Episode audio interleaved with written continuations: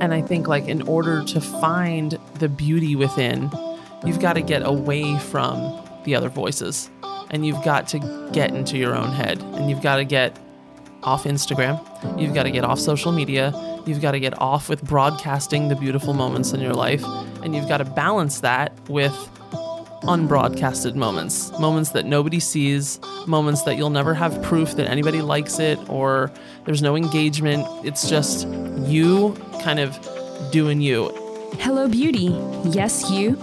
Join me, host Joyce Platon, as I chat with today's beauty, wellness, and lifestyle visionaries. Let's discover their motivating journey together as I merge my love for the art and my passion in revealing one's true inner beauty. Hi, everyone. Welcome back to Hello Beauty. Our special guest today is Annie Tevelin. She's a fellow podcaster. Her podcast is called Off the Record, and you can listen to it on iTunes, Spotify, and other podcast apps. She's the founder of Skin Owl and Parliament Project, and we will definitely dive deep into her story. Welcome to the podcast. Thank you so much for having me. I'm so excited to have you, a fellow podcaster. Just, Yes. you know, I, I've just been like listening to your podcast, and this morning I listened to the one about your parents. And obviously, I don't know everything about you, but that made me feel like I knew you already because of just I had a sense of how you were brought up, your childhood, how your parents are, their personality. So, kind of like in a sense, that trickles down to like your personality. Where Totally. did you get, you know, certain traits?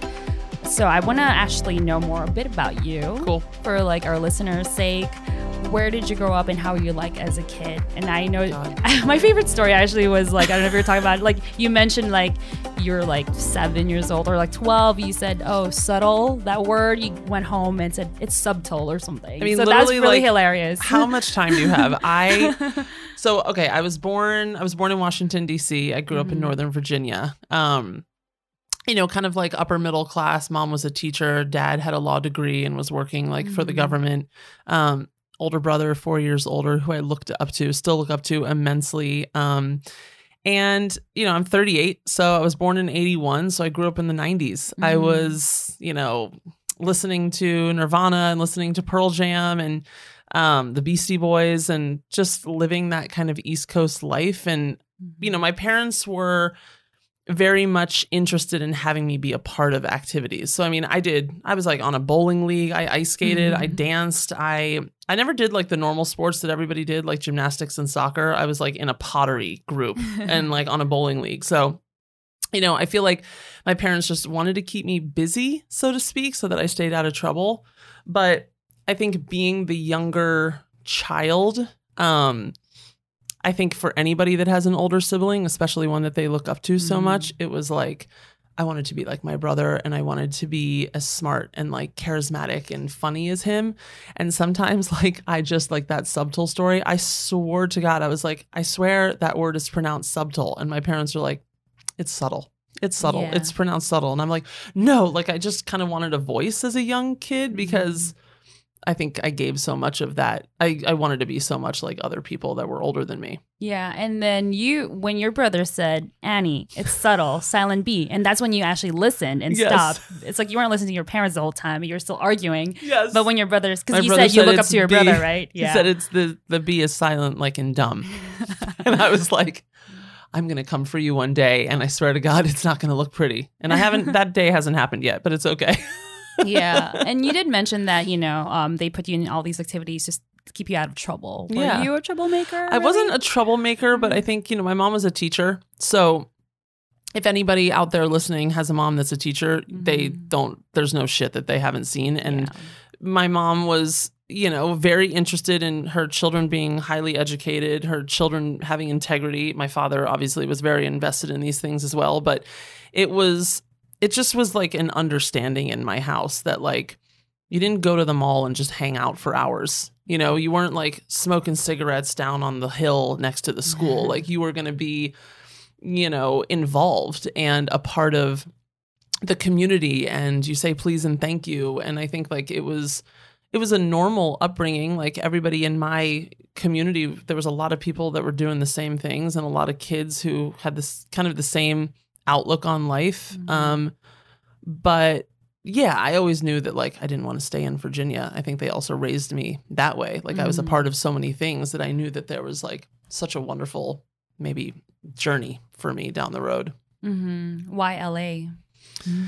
I so I was a um my god, I actually someone recently asked me this and I was like, "Wait, I don't remember." but okay, so I was a film major. Mhm. Um, and the reason for that was I was in, I was a film major at Indiana University, and this was at the time that MTV actually had like music videos. Mhm. Um, and there was a show at the time called uh, Making of the Video. And I was obsessed with it. I was obsessed with NSYNC growing up and boy mm-hmm. bands, and specifically NSYNC. And they had a making of the video with this awesome director named Wayne Isham. And I was like, wait, you can do that for a living? People can like, I was obsessed with music my whole life, and I was a musician. And I was like, I, I that's what I want to do. Like that was the first time in my life where I was like, I'm now I'm now witnessing someone doing something that I want to do. And so mm-hmm. Um, I turned my focus in my degree to like production and design. And um, I applied, I lived abroad my junior year of college in London. And I came back and I was like, I cannot live in Virginia for the summer before going back to school. Like maybe I'll apply for an internship in LA. And Quentin Tarantino had a music video and commercial production company, um, which has unfortunately since folded. Uh, but I was like, I'm just going to apply to that and DreamWorks and like, let me see if I can get an internship. And two of my guy friends from college wanted to move to LA too. So we were like, well, I'll be roommates if we get an internship. And I got a call back from the company, which was called a band apart. And they were like, we don't normally ask interns to relocate because it's unpaid, but like, if you want to come here, sure, do it. And um, I moved back from London in late April and I moved to LA in May and I was there for the summer. And then the same company hired me after I graduated. That's cool. And that was like two weeks after I Mhm. graduated college. And that was 16 years ago. hmm At what point did you decide to get into the beauty industry? Because I know you have a makeup artist background, and you've just since then been in the beauty industry. Yeah, I think being on music video sets, you have access to makeup artists. Um, and I was just always, I think f- from like I was a child and my mom would get like the gifts with purchase from Clinique and Estee Lauder and I would always fish out all the makeup and just kind of play around and I wasn't someone who wore a lot of makeup as a as a kid or even in high school I was a swimmer so there was no point in me wearing makeup really ever but I remember just being so attracted to the idea of how beauty can make you feel better when you apply it Mhm. and how you know it can enhance you it's not meant to cover you up it's meant to like enhance the Mhm. features that you already are kind of feeling about Mhm. yourself and so um i was drawn to the makeup chairs and drawn to you know just the application process on set and started shadowing makeup artists and just watching what they were doing and um unfortunately at that time the music video industry kind of bottomed out a few years later because of um, Napster and copyright infringement and all of that. And so um, I uh, got headhunted by Lancome Mhm. and who had seen some of my work and they were like, hey, you should work for us. And worked behind the counter for a little bit to pay my dues and then worked my way up with them and just got really obsessed with beauty. And Mhm. also at the same time, because of the ingredients, unfortunately, that was in the Lancome products, my skin totally freaked out. So that was the beginning of my love of skincare. Yeah. And I know that with your episodes with Off the Record, you talked about acne. Talk to me about your journey because you, I see that you have beautiful skin right now. It's Thank very you. Radiant. it's been a long road. yeah. So a lot of like women battle, you know, with acne, even with just cystic acne, hormonal acne. It's like, you know, growing up, you never had acne, and all of a sudden when you turn 30 or whatnot, Yeah. that's when everything pops out for no reason, or they just like randomly come out in like groups. Mhm. Right? Yeah. And you're like, to kill you. Absolutely. like I feel like I was so miseducated. It was like high school's the time that you're going to go through acne and once you Mhm. get out of high school, you're you're saved. Like you're free. You don't ever have to worry about it again. And I had never seen people older than me with acne. Mhm. You know, so it seemed like at the time such a new phenomenon. Like, wait a minute, there's something called adult onset acne or hormonal acne. Like I Mhm. thought acne was just because you didn't wash your face before you went to bed and it was bacteria Or related. puberty or like that. Yeah, I think, you know, for anybody who's ever worked behind the counter to make up uh, for a makeup brand, you have to wear a full face every day. So I had on the full skincare line and then the concealer and the foundation and the bronzer and the blush. And I mean, it was not the best ingredient deck. You know, there were th- there was preservatives and parabens was the least of my worries, and there was um, colorants and fragrance and all of these things uh, in a highly unregulated industry Yeah. that with the daily use of it, I was like a Proactiv commercial. I mean, I literally my skin was like down my neck, on my back, purple. When you have fair skin, your acne is Mm. Dark pink and purple and if you pick at it once it never goes away. Like you're just Mhm. stuck with it.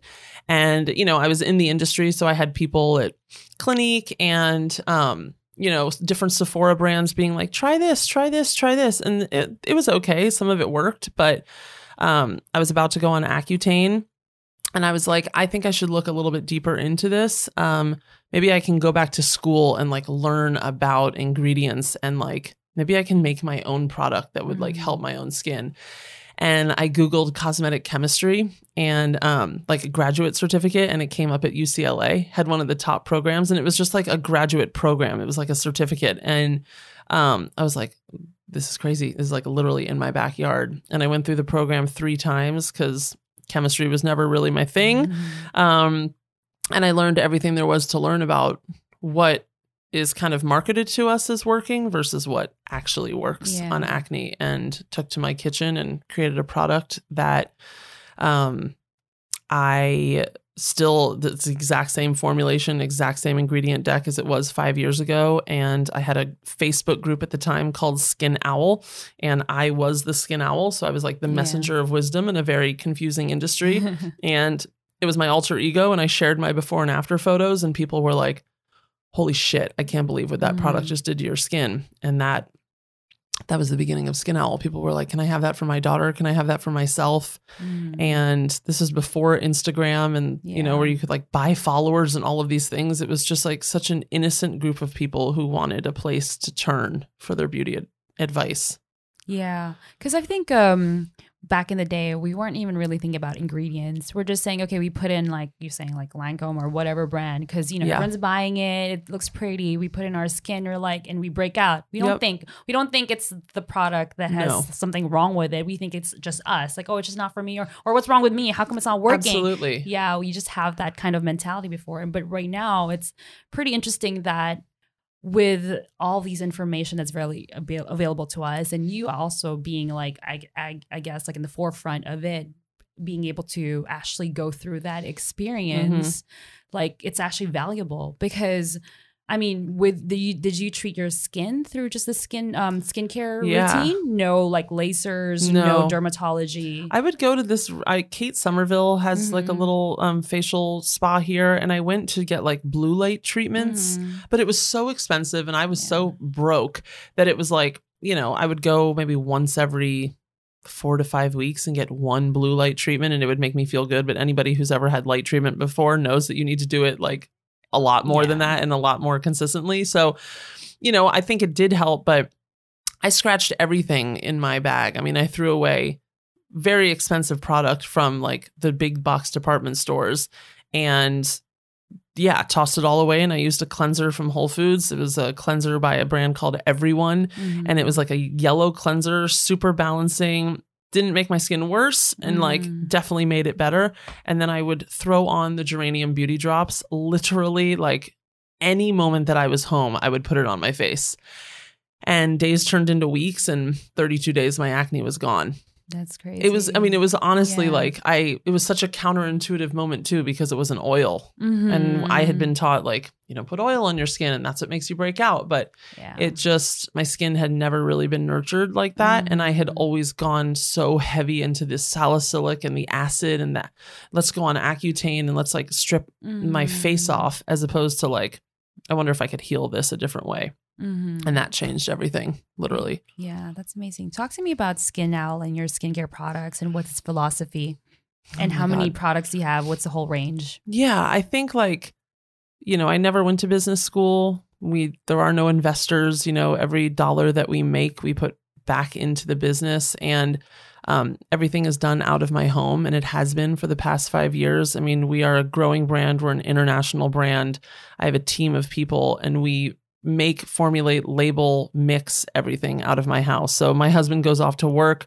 You know, the kitchen turns over, everything is done manually. So there's the carbon footprint is very low. It's mm-hmm. not, we don't have factory costs. We're not outsourcing that kind of a thing. We have manual dollies and we get the product and we get the raw ingredients and we mix it and we fill it and I have never in my life seen something so efficient as the way that my team can operate mm-hmm. because one second they're filling and then the next second they're doing, you know, in store skin consults or they're doing videos on our Instagram or they're doing photography. I mean, everybody in the company, and there's only five of us, knows how to do everybody's job. Yeah.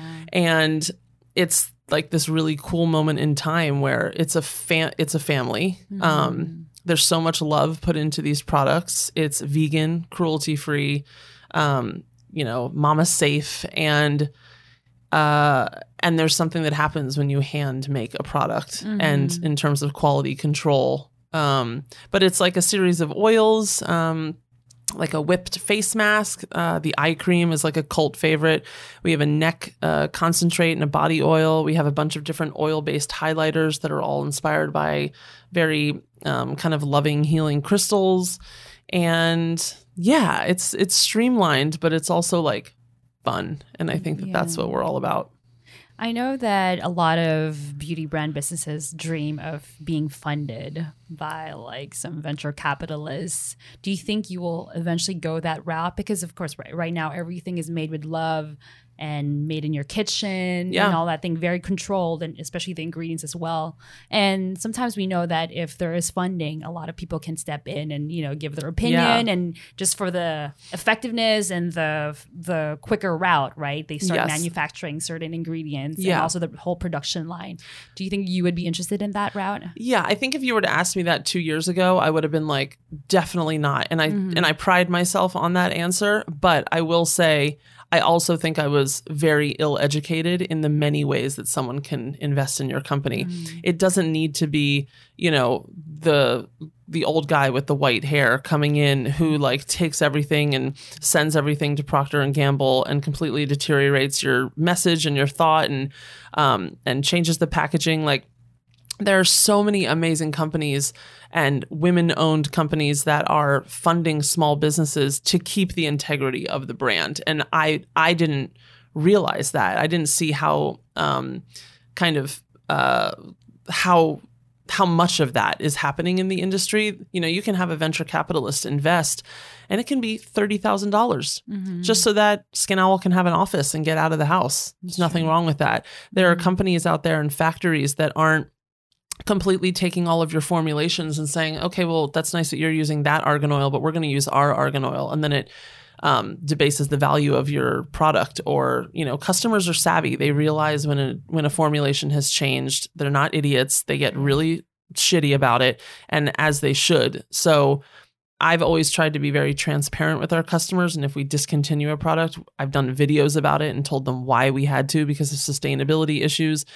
There's there's something not super scary about growth if you still have your finger on the pulse of your business. Mm-hmm. And there is a way to grow. Like I would hope that everybody would would want me to have Skin Owl out of my home so that I could have a work life balance. And mm-hmm. you know, there are factories that just fill the product and it's your formulations and they they'll just fill the jars and the bottles. Um, I think there's like it's a very there's a lot of complexities but i also think it's a really dy- growth is a really dynamic thing mm-hmm. when you're a mm-hmm. small company because it doesn't mean that you're a sellout that's true and the great thing nowadays is that multinational companies are they have that green beauty awareness within themselves yes. as well so they do want to jump in that mm-hmm. bandwagon or trend because they also need to grow themselves. They can't just be stuck in the dark ages. Yeah, I think like when we were growing up, I'll say for myself, yeah. when I was growing up, it was all about high pigment, high performance, long wear, the NARS, the MAC, the, you know what mm-hmm. I mean? All of these mm-hmm. kind of like studio brands. And now it's like the integrity and the story and the journey is so important mm-hmm. behind the mm-hmm. beauty business that it's like so many brands want to work with you to keep the integrity of your company. Like there's I think it's like it's so one-sided to think that everybody who wants you to grow wants the worst for you. Yeah. There's a lot of people who want the best for you and also want to be invested in your growth. So I am open to it.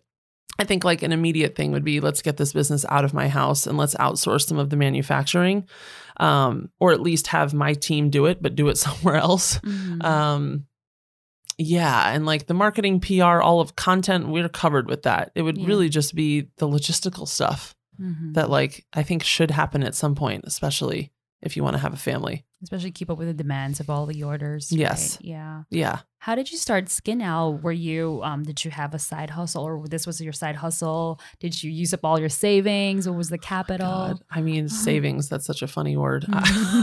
That's such a temporary word. Um, I was so I left Lancome because of my skin issues. And once I kind of had a little bit more education, I mean, I'm not going to hate on Lancome. I learned so much from them and their education and training team. There are things that I still put into Skin Owl, um, like the things that I learned this day and age. Um, and but I just I couldn't continue to use the product. And so I actually left and I was always good at sales and I loved connecting with people. So I wound up working for a handbag company and I was their sales director and I traveled all around pretty much all around the United States trying to get handbags in different boutiques. They were like these handmade leather bags and whatever, so on and so on. Anyways, that company was shut down after two and a half years. And um and Skin Owls was kind of this formulation in my brain around the last four months of that company being alive. And I would do my job and then I would go home and I would like try and think of a logo or manage this Facebook group Mhm. or I don't know. I was just like doing all the little things, like just Mhm. trying to create a little bit of a buzz or do like a landing page or get people to PayPal me for the product. Mhm. And um, when that company went under, I was like, mm, maybe this is an opportunity and like an open door. And so I started walking dogs Mhm. and saving money. And I got severance from that company when it closed, which was minimal, but it was like, I think like $9,000. Um, and all of that went into Skin Owl, all of it. And it was like gone in 60 seconds. But Yeah. um, I tried to spread it out for as long as I could. And uh, luckily, I had like a cheap rent. And I don't know, it was by the grace of God that it all worked out. Yeah, that's amazing. What are the lessons that you've learned along the way? Because I know, you know, we always think, oh, the overnight success, but we all know that there's no such thing as overnight success. Mm-mm. And it looks all glitz and glamour because we're all in the beauty industry, cute content, all these cute photos and things Yep. that we post online and cute products. But what really goes behind the scenes? Yeah, I mean, I, I I'm a huge believer that slow and steady wins the race to begin with. I think Mhm. like anybody who's ever gotten to a hot and heavy relationship, you know, fast in, fast out. That's kind of how I feel. You go in like super intense, you're probably going to go out super intense. Yeah. um, or abruptly. And so, slow and steady, the idea of that has always been very seductive to me because I don't, you know, I don't know what I feel about Skin Owl. I don't know how I want to grow this thing. Mhm. If I was to grow it quickly, maybe I would make decisions that didn't align with what I actually want for the company. You know, maybe I would have sold it earlier. Maybe I would have brought on a partner because I would have been so scared because of the quick growth. Like, I'm so happy that I didn't have the money to grow. And I'm so happy and grateful that um, I was a little, you know, strapped for cash in terms of growing the actual SKUs and Mhm. inventory. Um, it's given great uh, allowances, I think, in my life to just take my time and be very intentional about what this company is. Um, and there were so many people that wanted to partner early on because they were like, You have no business experience, Annie. Like, you need a partner. Like, you're going to need help along the way. And I almost took on one of them. And then immediately I, we like disagreed upon something that was so based on my alignment. And I was like, Nah, I'm just going to stick to this by myself. and I think the important thing is to have that um to nurture that community that you already have anyway. That's really what's important. You know, the Mhm. business sometimes, of course, like it's important to have all the skills and the techniques, but the consumers themselves are what drives your business. Yes. You have to listen to them. Yes. I Mhm. mean, we have, I have to say, there are people that are like on our Instagram that have been with us for five years, five and a half years. We, what I hope that Skin Owl is putting out into the world is that, like, the goal is not perfection. Uh, we don't want you to be perfect. We want you to come as you are. You can absolutely sit with us. Um, we are girls, girls, guys, girls. Like we want the best for people. And my, I have a deep vested interest in the over, over like just everybody's happiness. And I think that like if and not in a way that's like I want you to be happy before I'm happy. It's not this like overcompensatory approach to wanting people to be happy, but is there a way that I can connect with people on a deeper level so that they feel heard, so that they feel loved, and that they feel cared for? And um, I think skincare is the catalyst to start that conversation. So if I can present someone with a product that they can take care of their skin with, or maybe get rid of their acne with, or love themselves a little bit more, could that open up the conversation towards, you know, something more impactful in their life or um, a vulnerability or, or something that maybe they didn't have before? And that's my uh, that's my interest, and that is my I think power is being able to make people feel comfortable and having them kind of arrive in a place psychologically that they weren't before. Mm-hmm. You talk about, you know, um, giving impact to people. You have the Parliament Project and Off the Record podcast. Talk to me about the Parliament Project and your podcast. Oh my gosh. Um, so I think like, well, I'll say this probably year two or three. I was like, okay, how can we take this skincare thing to like the next level? And um, much like there's a school of fish or a murder of crows or these groupings, a group of owls is called a parliament. And a project is known as a work in progress. And so I wanted to take, you know, I think when you're dealing with people on a skincare level and you're in, you're diving deep into the customer service emails, you'll very quickly see that it's so rarely a conversation about how they feel about their skin and so much a conversation about how they feel about themselves mm. because of how their skin looks. And bad skin turns into a bad attitude and not a lot of hope. And it's the first thing people see. I've gone down that road myself and it was hard. And I wanted someone to understand me more than the big department store brands were. So Skin Owl and the Parliament Project serve as an opportunity for us to get to know people on a deeper level, you know, not so skin deep. Mm-hmm. Um, and it is a dinner collective that happens every two months. Um, it's small and intimate. There is usually a wait list for it, but people apply. Sometimes um, we just invite people that we think are moving and shaking, not giving themselves a pat on the back, uh, not giving themselves time to process their lives. And we invite them to a dinner table um, between 20 and 30 people. And we break bread. There's a table question. It's farm to table food. It's nourishing anti inflammatory foods. We do like a 90 minute psychological workshop that has ranged from, you know, active listening to shedding shame to, um, you know, bonding with people that you've never met before. And it's this like-minded group of people. It's almost like the the Parliament Project has found the people that need this. Mm-hmm. So we're not missionaries out trying to get every Skin Owl customer to be a part of the Parliament Project, but if this is something that you need in your life, like you need a pause and you need some stillness and you just need to check in with yourself and feel like, you know, I don't want my life to pass me by that's who the Parliament Project uh, like beckons, and it's it is an incredible experience. You, I mean, mostly in this day and age where people don't have the undivided attention of other people and don't get to just stand up and talk during the table mm. question about their childhood for 30 seconds to five minutes. The, what comes out of people's mouths, it's usually followed by tears. I mean, we have a, po- a poet there who writes poems for people. We do dessert. It's an open bar. You know what I mean? Mm. Like, it's all the senses are are like um, yeah. moving. And so, because our tagline is where skincare becomes self care, the Parliament Project is the self care aspect of the brand. That sounds amazing. Because I know, like living in LA, I know if you experience it, it's like we're just always on the go. We forget to just like take care of ourselves. Sometimes activities like this and get togethers, you kind of have to force yourself to attend to one, right? Yes. You're like, okay, I think I need this. You have to actually be cognizant and actually aware, self aware that you have to schedule a timeout for yourself. Yes. And I think that's a great thing with Parliament Project. Yeah. And it's not, you know, it's it's a quiet power. I think like there's a wellness event every single night in Los Angeles. Mm. There's 70,000 of them a night.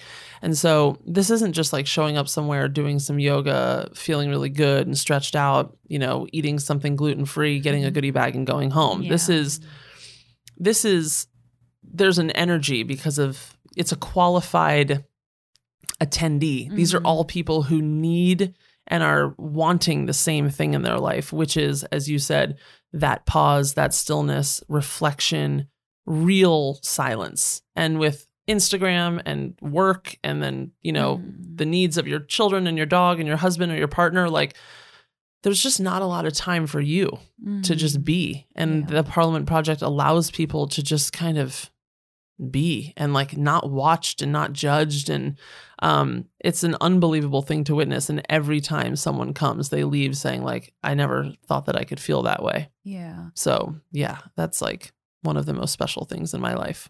Do you screen the people that want to attend? Yeah, we have. I mean, there's an application process. People Mhm. have to answer 10 questions that just that right out of the gate, I think weeds some people out because people don't, some people don't want to be introspective, and that's all good. Like, Mhm. I wish sometimes I was more like that. Ignorance is bliss. But then you have people that are answering, like, you know, what are, what are some of the ways that you stand in your way as an adult? You know, what are some of the things about you as a child that, um, when you think about, make you tear up? Like, these are questions that some people just don't want to answer. And so. I think the application weeds people out in a sense. Um, and that lives openly on skinowl.com. I mean, anybody can apply at any time. We don't know when those applications are going to come through. And sometimes we see people like, you know, in the analytics, they approach the application and then they're gone and we never see them again. So it's like, I think uh, at this point, after having this is now our we have one tomorrow. It's our seventh one tomorrow, and um, I think it's like, can we open this up to the public and not have people apply and just give people a taste? And so we just opened the ticket line up to the public, and yeah, tomorrow will be That's people I've. I have no idea. I mean, yeah, it's like such a risk, but I'm like, let's do this. Let's just see what it brings in.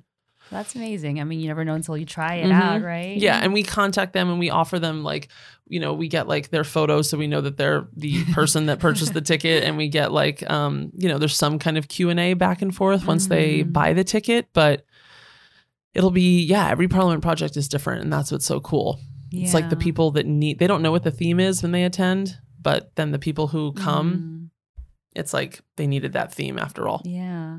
So with Skin Owl and the Parliament Project, what made you start off the record podcast? Insanity, I think would be the. It's like I didn't have enough to do, but I was like, hey, let's just right throw one with more you. thing into the mix. that sounds that I've like us. done. Yeah. Absolutely, I think, um, you know, I was a kid, and uh, I told you this earlier, but I grew up in D.C. and Howard Stern was in D.C. when I was a child, and my dad would drive me to school, and we'd listen to Howard Stern. He'd turn down the naughty parts, and um, I will never forget listening to him and um, you know Oprah and David Letterman and um, James Lipton and these people who just there was such a calm interviewing. It's like I didn't even feel like they were interviewing people. They were just so gifted at being able to have people they at extracting information and getting the soul and the real sides of people Mhm. on the table.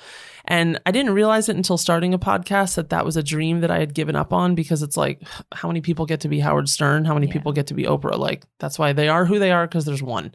Um, and then I just like realized that my entire life I've been connecting with people. I've been talking with people. When my friends would be like hooking up with guys in college, I would be the person that was like, we just talked all night and I got their entire life story. And my friends were like, oh, that's cool. But it was always just yeah. I I could always lead with conversation in a way that I couldn't with like sexuality. Yeah. So it was like, wait a minute, I've been doing this my entire life. Like I think that I could make something of this and I don't I honestly don't know what started. It's like I wasn't even a podcast listener. I listened Yeah. to Chris D'Elia's podcast like probably every week, but other than that, I had never really listened to anybody's podcast. I was just like, I think I can do this. yeah. And I feel like skincare, I'm not able to, to say everything I want to say through product. Mm. and the parliament project is such a small group of people every two months so like let's let's like have the messaging be a little let's cast a wider net That's true. What was one memorable podcast guest and or experience you've had? oh my gosh um i mean my husband comes on like every three to four episodes and we are just so stupid and goofy with each other and i it's always memorable because it reminds me like about our union and like how comfortable we are with each other and how nobody in the world makes me laugh harder. but I will say there are two that stick out. Um, just briefly, one is Amy Duncan, the founder of Moellons. I think the podcast sometimes beckons people at a time that they need to talk about stuff. And people can listen to the episode to find out what that was in her life. But she was it was a very vulnerable moment for her and i think the Mm-hmm. podcast caught her right at a moment that she was ready to share Mhm. um and it was hard and i and it also made me kind of work. I think it, you know if you've ever been in a situation where you hear someone talking about something hard like you need to be able to steer the conversation. I think it made me a better interviewer to let her have moments of pause and cry and then be able to speak to the audience in a way that's like you know what we're listening to right now is super complex. We want to give these moments to our guests blah, blah, blah. it allowed me to be a little bit more off the cuff um and not so we're asking questions and then i get an answer and the other one is kelly LeVeque she's the founder of be well by kelly um she's Mm. like a you know celebrity nutritionist and holistic coach and it was the first time that she had ever told her birth story which was Mm. um very scary and i'm happy to say everything is her and her baby are completely fine now but Yeah. that was probably the most intense podcast and that was a month ago that I've Mm. ever recorded. Like I was like, I don't even know if I'm going to be able to answer, you know, ask the next question. Yeah, that's so cool. Yeah. Yeah. And I definitely, again, I already mentioned that I enjoy your episode with your parents. They're just fun.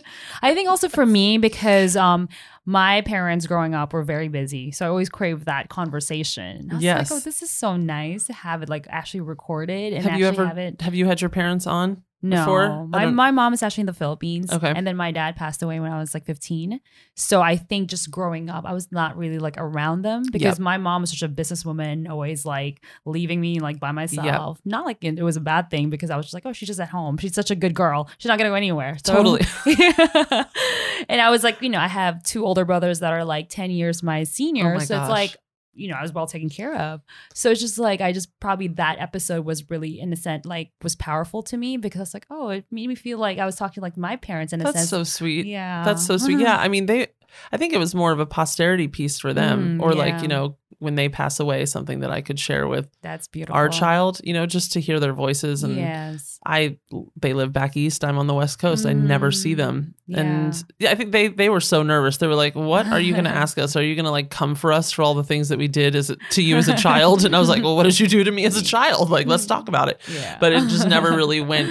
It was just very, as you heard, like it was just innocent little stories and I about how they met too, their love story. So, um, It yeah. sounded like simple, but it was beautiful because simple because you can feel like I was telling my boyfriend Michael, I was like, you just feel that they're so comfortable and just like satisfied with each other in life. And it's like one of those things, like as an adult, you're like, oh, th- those are goals. You know, when you're older, you just want to be like simple and happy, Yeah. you know? Yeah. And then it's like, that's what I felt from them. such an innocent Yeah. time. I mean, they met when they were 15. I know. So it's like, you know, now it's like, my God, you know, to have a relationship that lasts that long and not feel Yeah, like you've missed out on something else in life.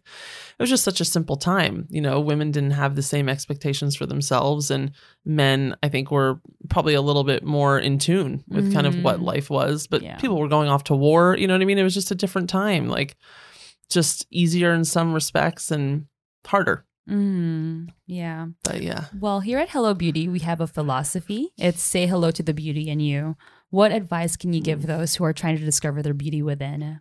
Yeah, I love that question. I value that question uh, greatly. Um, I think this is what I can say. Um, for me, any power or confidence or um, you know, kind of shedding the shame that I think we all have in life. There are things that everybody shames about themselves, and they either do it in a joking way or they feel it in a serious way all of that stuff goes away the more time I spend with myself.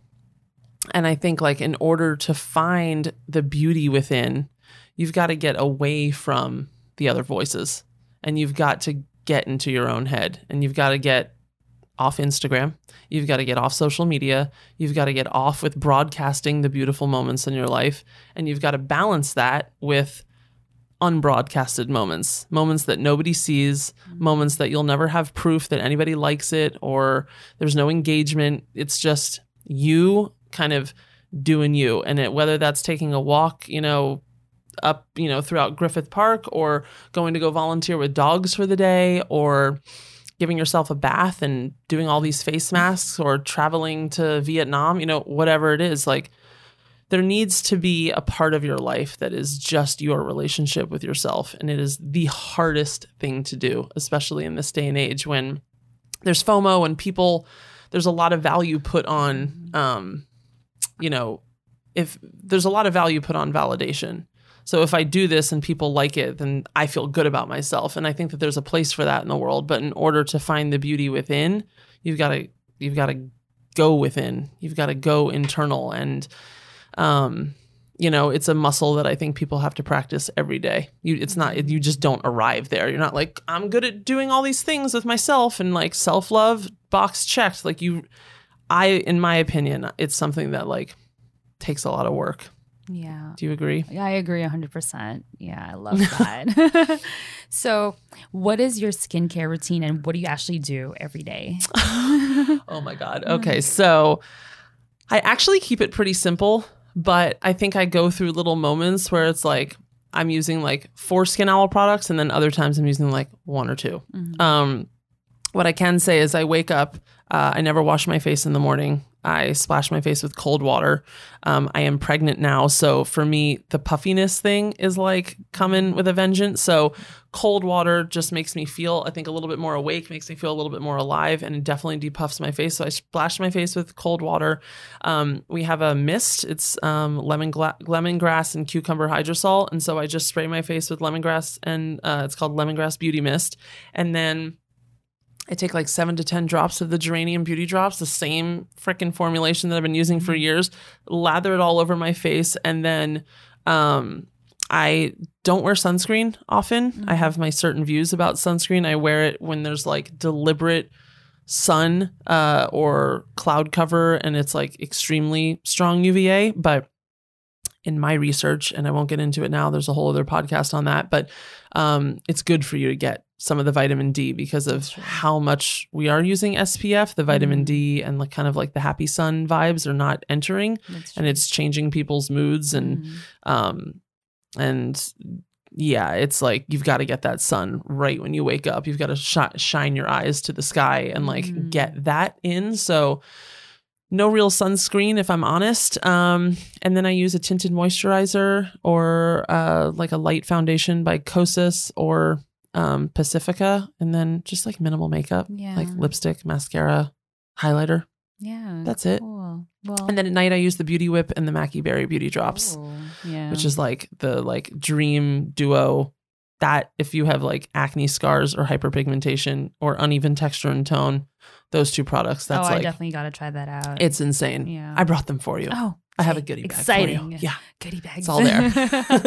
Before I let you go, what can they expect from Annie this year and also Skin Owl, Parliament Project, and Off the Record podcast? Oh my God. That's a well, lot of projects. yeah, there's a lot of projects. You can expect me to get um lot a lot larger. I am like 17 weeks pregnant and I honestly feel like I am going to be um waddling around within a few months here. I mean, I'm due in September. So, what people can expect from me is I'd like to take like just a little step back, you know what I mean, from all the work that I'm doing. There's three businesses that I'm running now. So, I would just like to dig into being pregnant and like give myself to rest. Um, people can continue hearing the podcast every week. That's something that I hope lasts forever. I love it.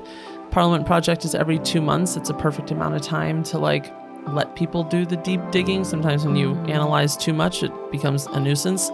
So we'll be doing that. And then on the skincare front, we're repackaging the line. Um, we're going to streamline the line and just kind of make it the tried and true favorites plus a few surprises. And and we're gonna get things hopefully out of the house this summer when we move to when we move the business like to an actual office. So exciting! Yeah, I'm super stoked. Cool. Where can they find you? What are your social channels?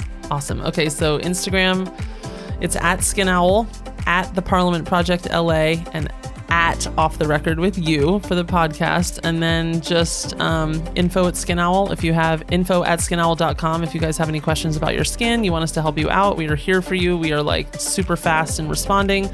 Um, you can also text us. All our text number lives on the website, so we can get back to you like ASAP. And then just skinowl.com. You can find everything through there. That's great. Thank you. Thank you so much. You're a joy. Thank you for listening to this episode. I love all your feedback and hearing from you. If you enjoy this episode, please make sure to subscribe, rate, and review on iTunes, Google, and wherever you listen your favorite podcast. Writing the review is so important as these help with our rankings and allow more people to find us and spread the word of positive beauty. Thank you so much. Until next time.